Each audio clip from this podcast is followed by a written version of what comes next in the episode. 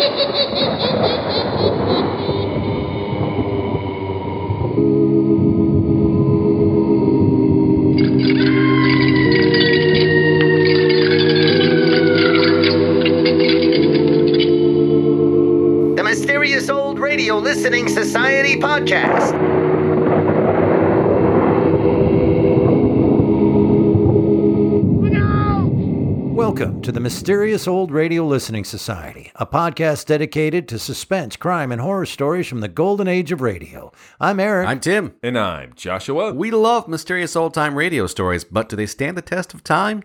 That's what we're here to find out. Today, we return to the listener library for a recommendation from our mysterious listener, Emmett. Emmett writes Crime Classics is the most underrated show of OTR.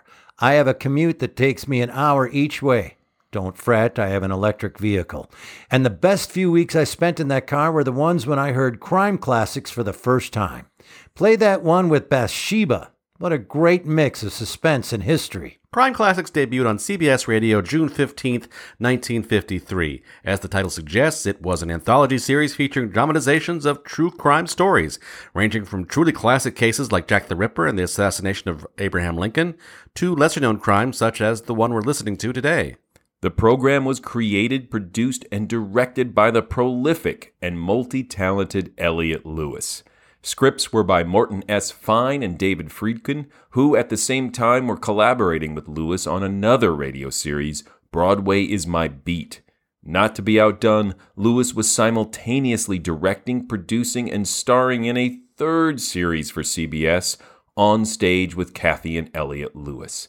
In fact, during the fall of 1953, Crime Classics and On Stage were broadcast back to back. Lewis, Fine, and Friedkin approached the program's dark subject matter with an equally dark sense of humor. The droll tone was personified by the host and narrator, fictitious connoisseur of crime, Thomas Hyland.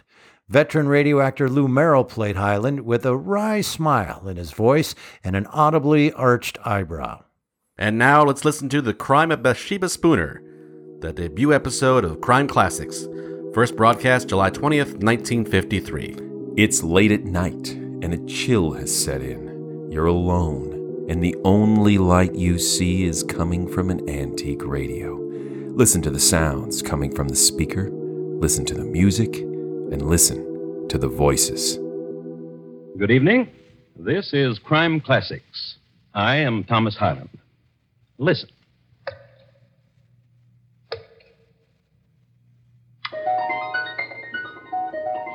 The man in nondescript uniform dropping stones into that well is a mercenary soldier, more recently, a deserter. He's testing the depth of the well, the only way he knows, since a length of rope is not immediately available, and more complicated machines are as yet undiscovered. This is the year 1778, and the deserter is named James Buchanan. Next to him is his friend, another deserter whose name is William Brooks. These men are in the employ of Mrs. Bathsheba Spooner of Brookfield, Massachusetts, whose well it is. Mrs. Spooner will pay these men immediately they deposit the body of her murdered husband. Right down there. And tonight, my report to you on the crime of Bathsheba Spooner, the first woman to be tried for murder in the United States. Crime Classics, a new series of true crime stories taken from the records and newspapers of every land, from every time. Your host each week, Mr. Thomas Hyland, connoisseur of crime, student of violence, and teller of murders. Now, once again, Thomas Hyland.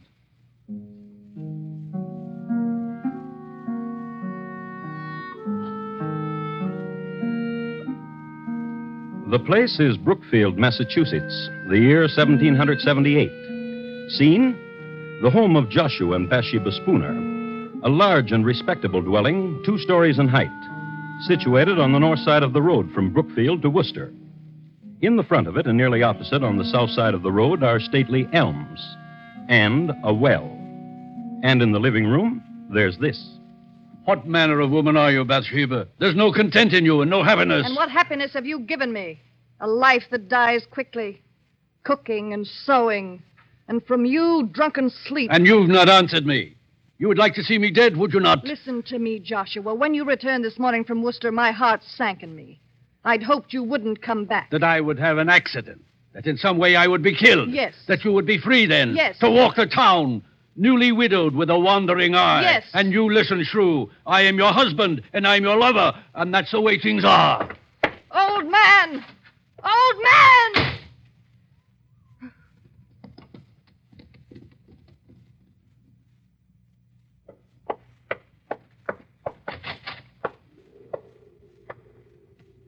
Ezra? Ezra? I've been waiting. Bathsheba. Wait. No more waiting, Bathsheba. The time I was away from you with your husband in Worcester. The thinking about you. And there'll be more waiting until it's done. Until you kill him. I tried, but I could not. He asked me a question, my husband did. What manner of woman are you? He asked. Now I wonder. What manner of woman am I to love such as you, a youth? A boy who pretends to manhood. You without the courage to. The poison you gave me, there was no opportunity, Bathsheba. And a boy who lies. Opportunity. When it becomes nighttime, my husband becomes a drunkard. You know that. To empty the poison in the cup when you were with him, a simple thing like that you couldn't do. I swear it to you, Bathsheba. He'll die. When? Go to him now. To the tavern where he is. Empty the poison. I I threw the poison away. With no courage. Bathsheba. Speak my name and bedevil yourself with it. Just kiss me, Bathsheba. No kisses. No secret whisperings. None of that. No more. Until my husband is dead. Laugh then. You'll see I mean it. There's a wench, Bathsheba, at the other end of town. And she watches me when I walk by. Then go to her. All right. Wait. Don't leave me. You almost let me go. Boy. Boy. You Bathsheba. kill him. Kill my husband. Later.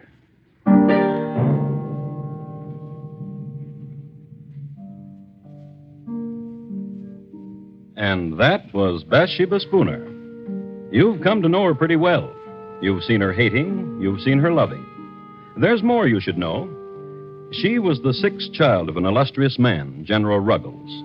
The general was a man of great wealth and lived in a style of unusual luxury for that day.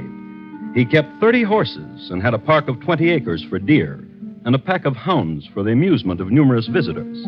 He was a man intensely loyal to the British Crown and never hid his loyalties. And so, at the outbreak of the Revolutionary War, he was forced to give up his estate and to leave the country. His married life was also pretty bad, and he and his wife did not set a good example to his children in their conjugal relations. Bathsheba sprang from that kind of a household. Her loyalist background in time of war, and the very fact of the name she had, Bathsheba, were sufficient cause for the town in which she lived to view her with alarm. But keep this in mind. Bathsheba Spooner is going to murder her husband. How? Well, let's see how time and motive and circumstance conspire to get a man violently dead. The man, Joshua Spooner. Let's pick him up and see what he's doing. It's the same evening, and since it's after dark, he's drinking. And in Brookfield, there's only one public house in which to drink Cooley's Tavern. And that's where he is. Oh, no, no, no, Doctor. Then what would you do? To trap General Burgoyne, very simple. Hand me your tankard, Dr. King. Now, and here, this spoon, the line of march of Burgoyne. Uh-huh. And your tankard and mine, two sections of the troops of General Washington. Uh-huh. Now watch.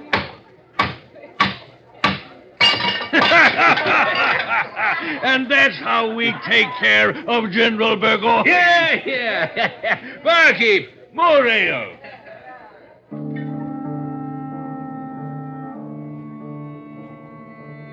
Joshua Spooner talks of strategies and drinks his ale. But mark this near the bar, another table. Two men, men in nondescript uniforms, deserters from the army of General Burgoyne. Their names James Buchanan and William Brooks. They've made known the fact that they've deserted the enemy, so their drinks are on the house and the appreciative customers. They're having a fine time. Drink, drink your ale, Will. Make me a toast, and I'll drink with you. And a toast you shall get. Burgoyne is a scurvy... Louder, Will, louder, else we'll pay for our own ale. Aye. A toast. Aye, I'll give you a toast to that scurvy, plump-bellied Burgoyne. May he rot in the wilderness. That is, if he don't drown coming across the St. Lawrence. Gentlemen, and a merry evening to you. Joshua Spooner is my name, and it would do me proud if you would permit me Ale to... is what we're drinking, sir. Ale for the Patriots! and patriots we are, indeed, to goodness. Oh, yes. We joined General Washington, sir, and his colonials. You should know that. And, and from here, we go to Worcester, where a column of Washington's hearties are. Uh, oh. Ale. To you, sir, and thanks to you. My pleasure.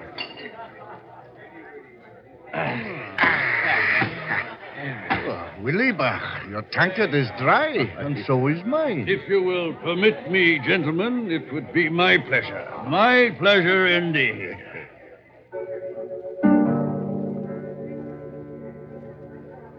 It would be Mr. Spooner's pleasure indeed to buy the lads more ale, as was the custom.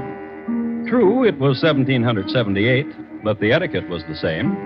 Nothing too good for our boys. And the deserters in Cooley's bar were off to join our boys. As a matter of fact, it was Mr. Spooner's pleasure to direct James Buchanan and William Brooks to Worcester to become soldiers in Washington's army.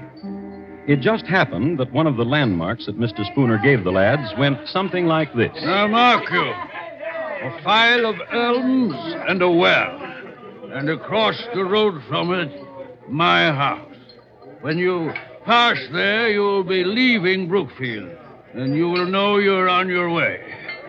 We'll have another ale before you leave. You're a gentleman if I ever met one. Oh, a true one, James, my lad. A real gent.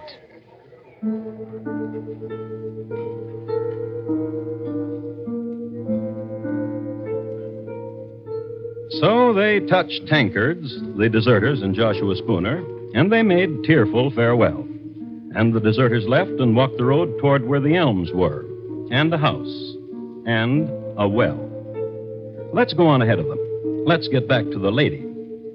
Bathsheba's home. Bathsheba's fixing her hair. And the youth Ezra? He's tying into it night ribbons, a lover's tender gesture. Their talk, however, is shocking. Perhaps you're right. Perhaps the best way is not to poison him. I say shoot him. Perhaps, in such a way as to make it appear as an accident. Will you shoot him, Ezra? Tightly with the ribbon, dear. Ezra? I. I have not the courage for it. But you know of guns and shooting. You were in the army for a year. I marched. I shot no one. I marched upon an ambush and was wounded. Myself, I never pulled a trigger. If not you to kill him, Ezra, then someone. Yes. Turn from your mirror, Bathsheba, and look at me.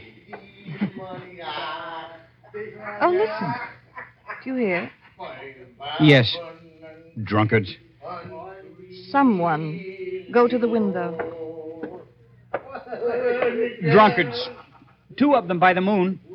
British deserters. I've seen them in town. Call to them. Bathsheba. Call to them. Hello! You there! What do you want? I'll talk to them. A lady wants to talk to you. A lady? At a lady's service any time. Let them in, Ezra.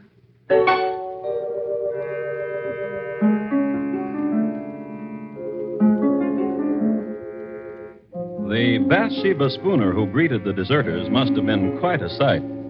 Tall, long hair, and blue ribbons. There must have been a fire in the fireplace, and in all probability, she was standing in front of it. Her manner was gracious, and she was smiling. Ezra served the liquor. All in all, it was the nicest thing that could possibly have happened to two fellows who had deserted General Burgoyne. And now, gentlemen, a question. We bow. Bow, James, my lad. Ah, Say on, my lady. How would you gentlemen like 500 pounds to see you on your long journey? Merchanult would warm the cockles, wouldn't it, Will? Twould. Does that answer you, my lady? And what would you do for it? There is nothing that Will and I have not done, and for less handsome payment from less handsome women. Far less. Kill my husband. This lad, the one you call Ezra. Come here, lad. The next skinny ones don't take long for twisting. Not him. Not Ezra. Not him, James. Then who? My husband will return from his drinking. Will you wait for him? Kill him? When he returns, meet him outside at the door and greet him. Will you? Not only for the money, dear lady, but for the pleasure of your presence to two tired soldiers. Right, Jane? It's the truth.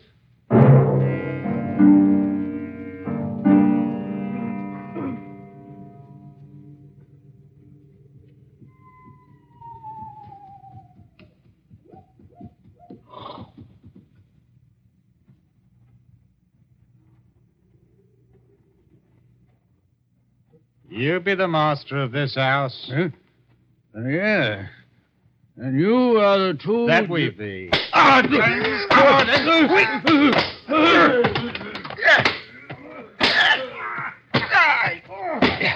Oh, Johanno. This one was a struggler, eh, Will? Get the woman. And the one she calls Ezra. Aye.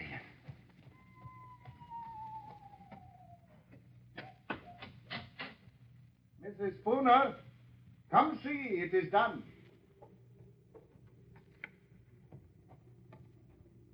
And a tidy job, if I say so myself, Mrs. Spooner. And now he's dead. What will you do with him? There's a well across the road. Aye. Give us a hand, James. And you, Ezra. yeah. Yeah. I'll walk with you.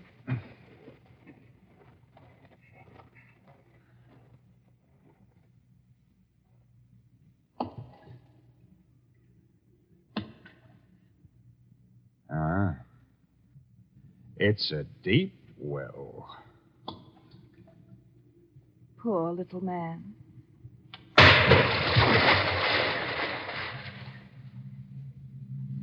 And that's how Joshua Spooner died. And that's how Bathsheba Spooner killed him.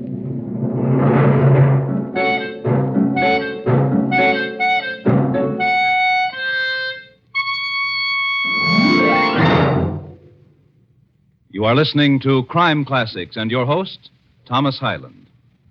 Later this evening, the Lux Summer Theater stars Fred MacMurray in a full hour adaptation of the romantic mystery comedy, The Lady and the Tumblers. An odd triangle composed of a beautiful girl, a suitcase full of explosive letters, and a murdered man will make The Lady and the Tumblers' most unusual dramatic fare. Listen to it on most of these same stations later this evening when CBS Radio presents the Lux Summer Theater. And now, once again, Thomas Hyland and the second act of Crime Classics and his report to you on the crime of Bathsheba Spooner.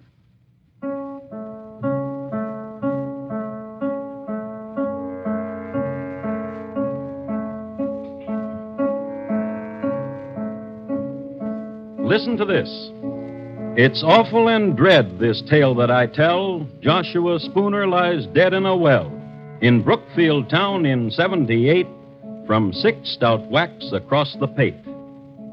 Small poem by an anonymous contributor to the Worcester Spy, the local newspaper of the day. A change of scene now.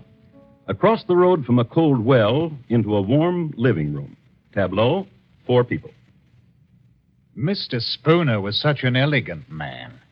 Uh, What will become of his clothes in his closet and his horse? You may have them. Come away from the window, Bathsheba. Here, to me, close. The stars are dancing.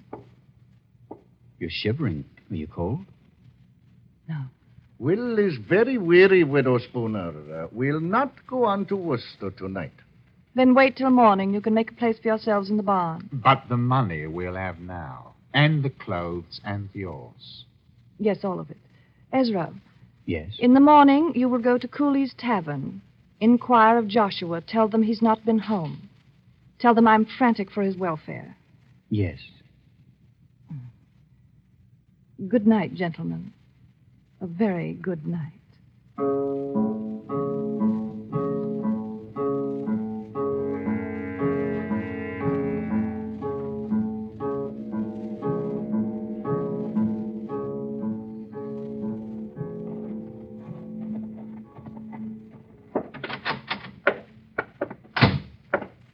Mr. Cooley. Aye? Hot grog on a nippy morning, Mr. Ross? I've been sent to inquire of Joshua Spooner. Hmm, who sent you? The wife of him, Bathsheba. Did she now? And why? Last night he did not return home, and Mrs. Spooner is frantic for his welfare. Not home? Well, he's not here. Last night he sat right there, my lad, and discussed military strategies with the doctor. Then, to the best of my knowledge, he went home. Dr. King. Doctor. Doctor, wake. Wake up. Please, Doctor, wake up. It's important. What, what, what, what, what is it? What? Where is Joshua Spooner? Where is he? Mr. Cooley says he sat with you last night. As he, he did, then left me. He's not home. What? Mrs. Spooner sent me to fetch him. She's troubled that he's not returned. Oh, but where else could he have gone if not to his wife? We must find him, Doctor. Yes, yes, by all means.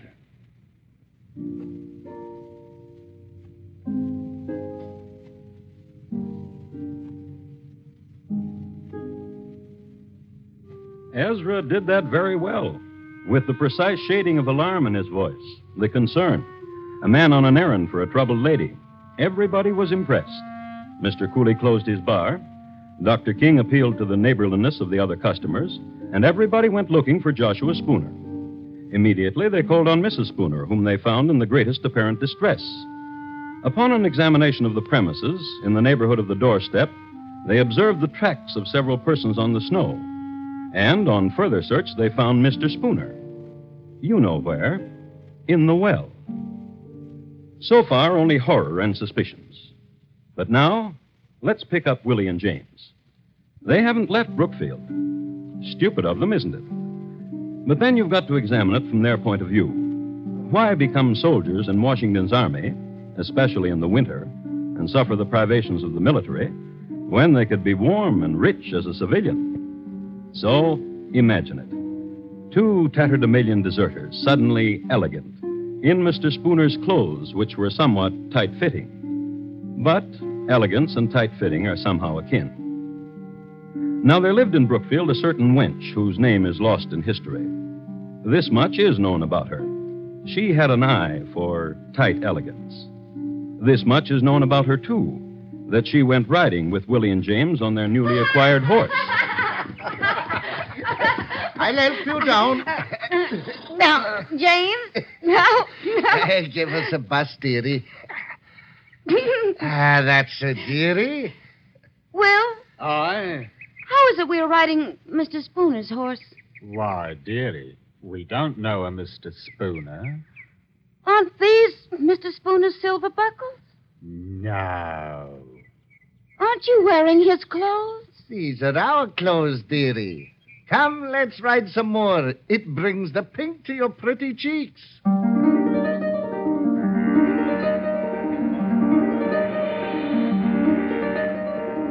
But the cat was out of the bag. The girl told her mother, and her mother her father. And it so happened that her father was at that moment on his way to look for the murderers of Joshua Spooner. So the father told some neighbors, and they located James and Willie, brought them all together. The two deserters, Ezra and Bathsheba. And this is what happened.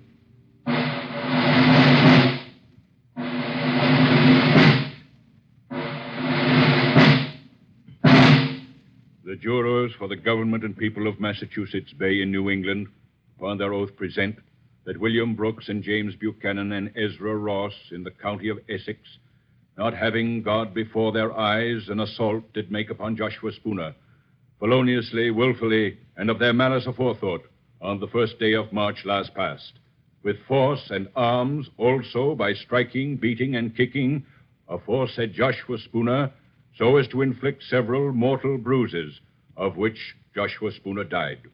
and that Bathsheba Spooner, widow and late wife of Joshua Spooner, being seduced by the instigation of the devil, did incite, move, abet, counsel, and procure the murder of aforesaid Joshua Spooner. How do you plead? Not guilty. Not guilty? Not guilty. What statement have you, Bathsheba Spooner? I am the wife of the deceased. If what you accuse me of be true, what end could the death of my husband serve? Were there any reasons persuading, hopes inviting, or advantages arising from the death of my husband? By depriving myself of husband, I would subject myself to the burdens of a widow. If I hated my husband, as such has been said, could I not have separated from him, gone to my father or to my brothers? What foolishness is this to say I've loved Ezra Ross, when one of my station might have any gallant I please? Gentlemen, if I be guilty, I was not of sound mind.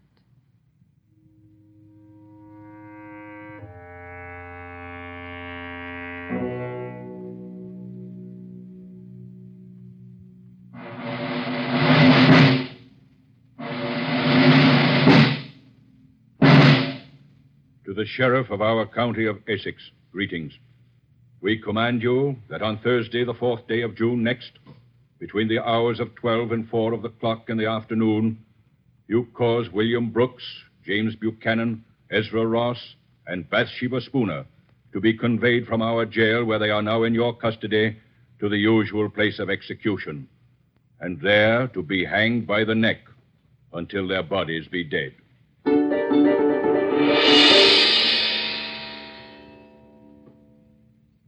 The motive, the crime, and the sentence. Justice was simple. And quickly, too quickly for the four prisoners, the fourth day of June. This is a copy of the Worcester Spy dated that day that I have here. I'd like to read from it. It was about half past two of the clock in the afternoon when the four criminals were brought out of prison and conducted to the place of execution under a guard of 100 men. The three men went on foot. Mrs. Spooner was carried in a chaise, being then, as she had been for several days, exceedingly feeble. The procession was regular and solemn. Just before they reached the place of execution, one of the most terrific thunderstorms that had incurred within the memory of the oldest inhabitant darkened the heavens. There followed an awful time. The loud shouts of the officers amidst the crowd of 5,000 people, the horses pressing upon those in front, the shrieks of the women in the tumult and confusion, the malefactors slowly advancing to the fatal tree, preceded by the dismal coffins, the fierce coruscations of the lightning athwart the darkened horizon, quickly followed by loud peals of thunder, conspired together and produced a dreadful scene of horror. It seemed as if the author of nature had added such terrors to the punishment of the criminals as might soften the stoutest heart of the most obdurate and abandoned. At length, the place of execution having been reached, Ross, Buchanan, and Brooks ascended the ladder to the stage. Our Father, which art in heaven, hallowed be thy name. Ross made an audible prayer. The other two were engaged in silent devotions until they faced the noose. Mrs. Spooner, as she approached the tree, was seen to bow gracefully to many of the spectators with whom she had been acquainted. Then she crept up the ladder on her hands and knees. When the eyes of the malefactors were covered and all was ready, Mrs. Spooner took the sheriff by the hand. And for the first time, Bathsheba Spooner accepted the verdict of justice. My dear sir, I am ready. In a little time, I expect to be in bliss. And but a few years must elapse when I hope I shall see you and my other friends again.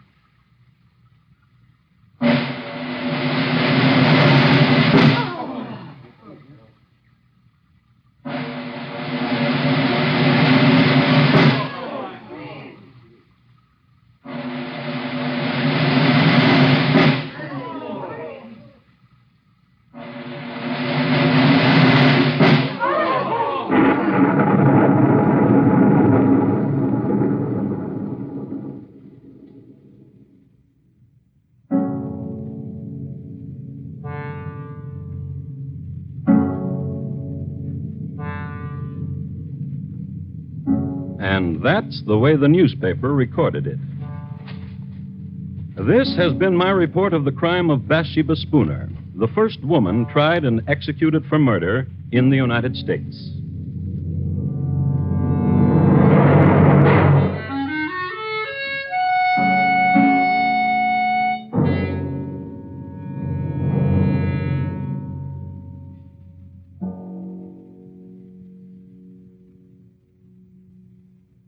In just a moment, Thomas Hyland will tell you about next week's Crime Classic. The National Blood Program has been made part of the Department of Defense. That's how vital a continuing growing stockpile is against emergencies of war or peace. In the warm weather months, donations fall off. In the first week of June alone, donations drop 20%. This must be offset immediately. Before you go away, please phone the Red Cross for an appointment to give a pint of blood. You will enjoy your vacation more for having done it. And here again is Thomas Hyland. Next week, we'll be with you at the same time, although geography and year will change. The place? Pimlico, England. The year, 1879. My report?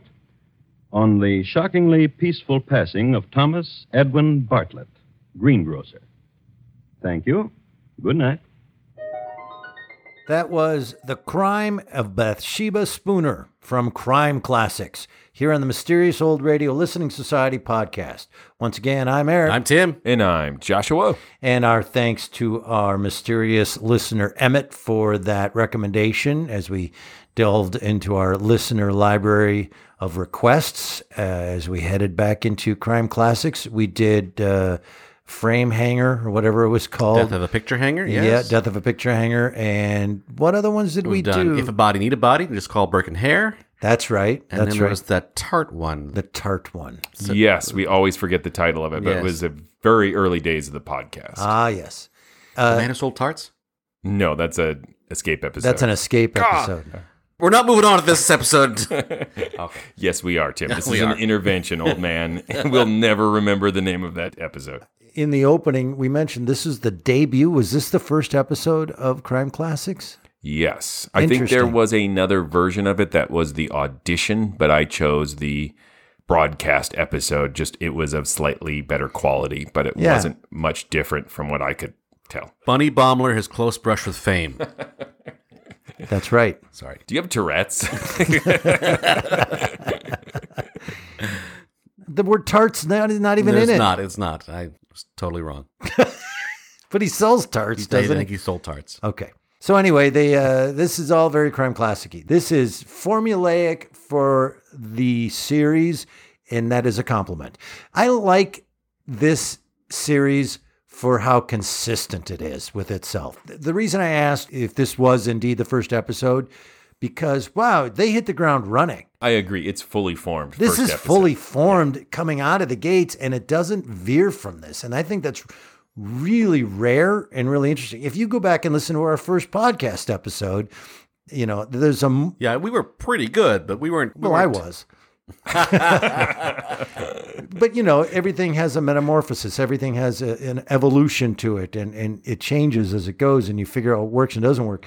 This could have been any crime classic, and I wouldn't have known. Yeah. So I find that really interesting. Um, I also find it interesting that there's a great line from Thomas Hyland that could be the elevator pitch for the whole series in here uh, when he says, Let's see how time and motive and circumstance conspire to get a man violently dead. and that's kind of the tone and, and the way each story is approached. It always moves um, in an interesting way back and forth through time, Mhm. particularly when it starts with that great line of, listen. And then we get one really narratively important sound effect. And here it's really great because they do such a nice um, structure where we start at that well, Yeah. testing the depth of it with the stones, and then the first half backs up and gets us all the way back to the well. And we already knew from the top that, oh, it's a well where they're going to throw the body of Joshua Spooner. That's what's impressive about it. It still gets a lot of um, engagement for something that opens by telling us everything that's going to happen, essentially Mm-hmm. and then gets us up to that point halfway through and then we are left eager to hear uh, how it all turns out. It took me a while because one of the soldiers was Zachary Taylor. Did I get the name right? I'm like, Yeah. is that President Zachary Taylor? Uh, no one's James Buchanan. James Buchanan. Thank you. Yes. It was Gerald Ford. Wow, I never knew he killed a guy. Yeah, Gerald. Ford and Bill Clinton. It was a really weird team up. Tripped and fell on him. Dropped him in a well. Yeah, he, Gerald Ford tripped into the well, fell on the guy that was in the well. And that's And then he was uh, hung. Yeah. And Bill was just eating French fries the whole time. yeah, little known story, but all the presidents died in that well. called the Well of Presidents. They should not keep going back to that well. Should we vote? yes. I, Oh, there's so many great scenes in this, though. This is all a show about frustrating thing details. is that every episode of Crime Classics we've listened to, I think I have the same heaping praise comments that are the exact same comments, uh, which is frustrating because I really enthusiastically like this, and I wish I could like it in a different, thought it was more frustrating. interesting Like, I really want to hate this. no, like unlike all the other ones, this is good in a other different way. so what I was trying Funny, to say yeah. at the top of this, like the formula of it is exactly the same. And to Emmett's uh, message to us, this might secretly be my Desert Island radio series. Every one of these I've heard has just been joyous and delightful. And even when I know what happens, like you were saying in this story, we know what happens in this story from the get go. Um, but it still always feels like a surprise and a, a discovery. Uh, because it's full of unexpected, great little scenes throughout, and that's what keeps you uh, tuned in. Either they're surprises, like the brutality of the two of those deserters killing Joshua Spooner. There's all this sort of wrangling to get them there, and then they're like, "Oh, welcome home, Joshua," and it's like, boom, boom, boom, boom, boom, dead. Yeah. and that's like that's not how I would have expected that scene to go. Um, yes. and there is just great comedy scenes like the deserters who uh, realize if they just keep deriding the British general, They keep they will just keep getting free drinks. and there's another great line from Thomas Hyland in that scene about it was 1778, but the etiquette was the same. Nothing too good for our boys. uh, and it's surprisingly adult in its depictions of the affairs and sexuality. Yeah. I mean, it doesn't say anything outright, but the negotiation between Ezra and Bathsheba, um, when uh, Ezra says, like, there's a wench who was giving me the eye, and then she changes tactics really quickly and is uh, purring in his ear, kill my husband. And when he says, later, it's so right. full of suggestion. Um, and even that uh, image Right, when they they, had come pancakes. back. Yes, they made great pancakes together. And just that scene, uh, that clearly post-coital scene of them discussing other ways than poison they might kill Joshua um, while he's tying ribbons in her hair and Mm-hmm. and even the scene where she invites the deserters in and they the narrator describes how she's standing behind what was probably a fire and he does Hmm. everything but saying backlit through her nightgown Thin muslin gown. so to me those are the surprising little scenes and where this all comes to life for me those unexpected uh, ways of presenting the story Mm-hmm. I don't want to monopolize the entire podcast, but I think particularly in the second half is when it really shows off. in Yeah, my the uh, her arc of I'm just this horrible person to I will never admit that I did it. My health slowly declines, so I can barely make it up the stairs to my own execution, and then just announcing I'm going to a better place. I look forward to seeing you all there soon. yes, just like you bastards. Right. and just the choice, whether or not I, I have no idea. Maybe uh, they actually found an old, very hyperbolic uh, newspaper account of the time, or they cleverly wrote it in that style, but presenting it all in that language, that very f- flowery, melodramatic. You know, yellow journalism of the day, including the thunderstorm, God's Yes. wrath that appeared, which then allows them for to have great audio sound for it. That sound effect, all those big dramatic moments that are such a stark contrast to the cool, even tone that, that that's the structure of the show. Of like every Thomas uh, Hyland is so chill and dry, and then horrible things happen, and then characters are just kind of chill and dry, and then like thunderstorm, and then noose drop, noose drop, noose drop, noose drop. Yeah. one after the other, and each based on the audience reaction is more grisly than the next, or Yeah. more than the first. And this whole second half opens with that great poem. Again, Yes. whether it was really a poem that the writers dug up from uh, the uh, Seems like it was. the Worcester Spy. yeah, very credible. It's a fantastic little bit of uh, verse that again just sets the tone, but occasion, like you said, sets the wrong tone. So then you're kind of laughing a little bit, and then it gets so dark and so harsh. The other thing I, I really like is that the narrator steps in and comments on the narrative when the deserters don't leave town. Mhm. Like they get their money, they get the clothes from Joshua Spooner, and then just ride his horse around, ride his horse around, hang out with the town wench. Um, and Thomas Hyland actually says, "Pretty stupid, huh?" and and so this sent me down a completely other rabbit hole because then when he's pretty stupid, huh? I wonder. I'm like, I wonder if that's just them commenting on we're just stuck with what really happened. And sure enough, that is how they got caught. Yeah. Um, according to what I, I read, they were in. They went back to the tavern and they were wearing the silver shoe buckles that had Joseph Spooner's initials on them. It was actually stupider than what they depicted. I was reminded audio drama. in that moment when he said pretty stupid. NPR did a story on the uh, production assistants for those live cop shows like Cops. Apparently, as they're running and chasing and pulling people over, anybody that may have gotten into the camera shot, right? They have to run behind the cops. So mm-hmm. there's cameras, all this, been way behind are all these production assistants with pieces of paper and pens saying, Would you sign this release? Mm-hmm. and, and if they don't get them, they can't show their face. And the guy asks her, one of these productionists, she's 22 or whatever, and young, and says, But the criminals are always, when they're arrested, we always see their face. She goes, Yeah, we have to run up to them. And at a certain point, we put a piece of paper in front of them. You know, we're filming this.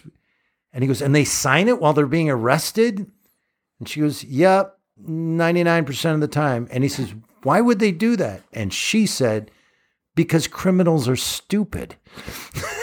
and I was always struck by how sincere and how duh she said that to the guy. Like, yeah, we just hand it to him and they, yeah, I'll sign that. And they do almost every time. But anyway, that moment where he said, aren't they stupid, reminded me of, yeah, criminals are stupid. To Tim's point about how she lacked any remorse at the end, Mhm. it's fascinating what they left out of this Oh, wow. historical account simply because it's too dark for 1950s radio. And it will give you great empathy for Bathsheba Spooner. Ezra got Bathsheba pregnant. And that is what started the clock ticking on getting rid of her husband. Because in 1778, you know, English common law is still in practice. And if a woman is proven, and that's in scare quotes, proven to be uh, an adulteress, she could be stripped to the waist and flogged in the street. And so it was now kind of a, a self preservation mode that she went into. And what's fascinating about it, she is then tried, and she's not only the first woman uh, to be tried for murder in the colonies, it's the first insanity plea.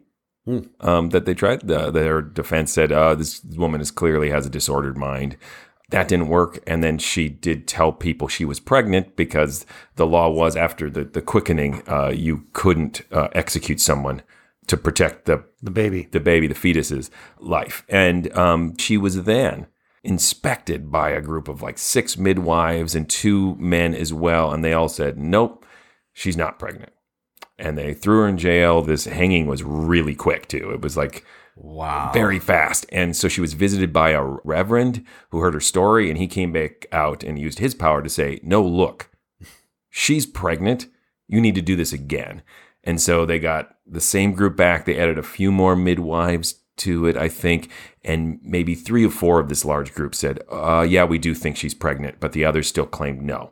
And so the judge was like, well, since we can't decide, uh, we still have to hang her. But the compromise is, and it's included in the story, she doesn't have to walk to the gallows. We'll let her ride in a carriage Wow. since she might be pregnant.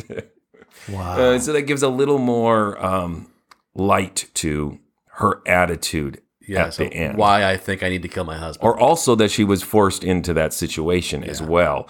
Um, and then, of course, an autopsy was done and she was five months pregnant. Um, Oh, and they suspect, again, that it goes back to what the story mentions.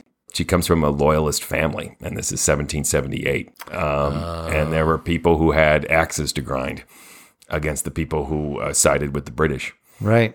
Wow. Yeah, so it's a much darker, even story uh, than uh, presented here in good old crime classics.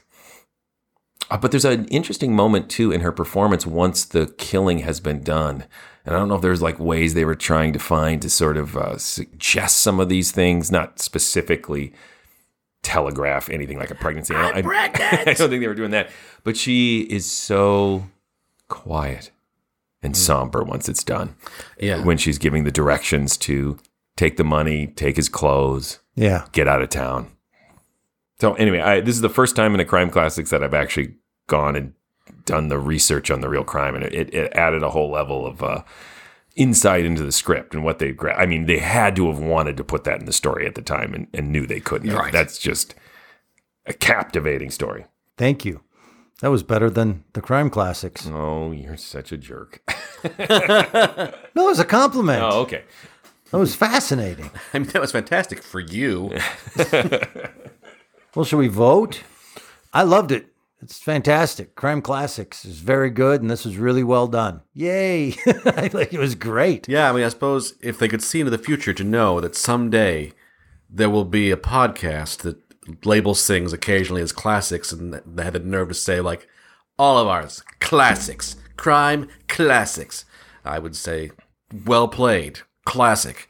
I haven't heard them all yet, but they all seem like these are classics. They're really well done. Their, their tone is so, as we said, individual, so singular, and so enjoyable.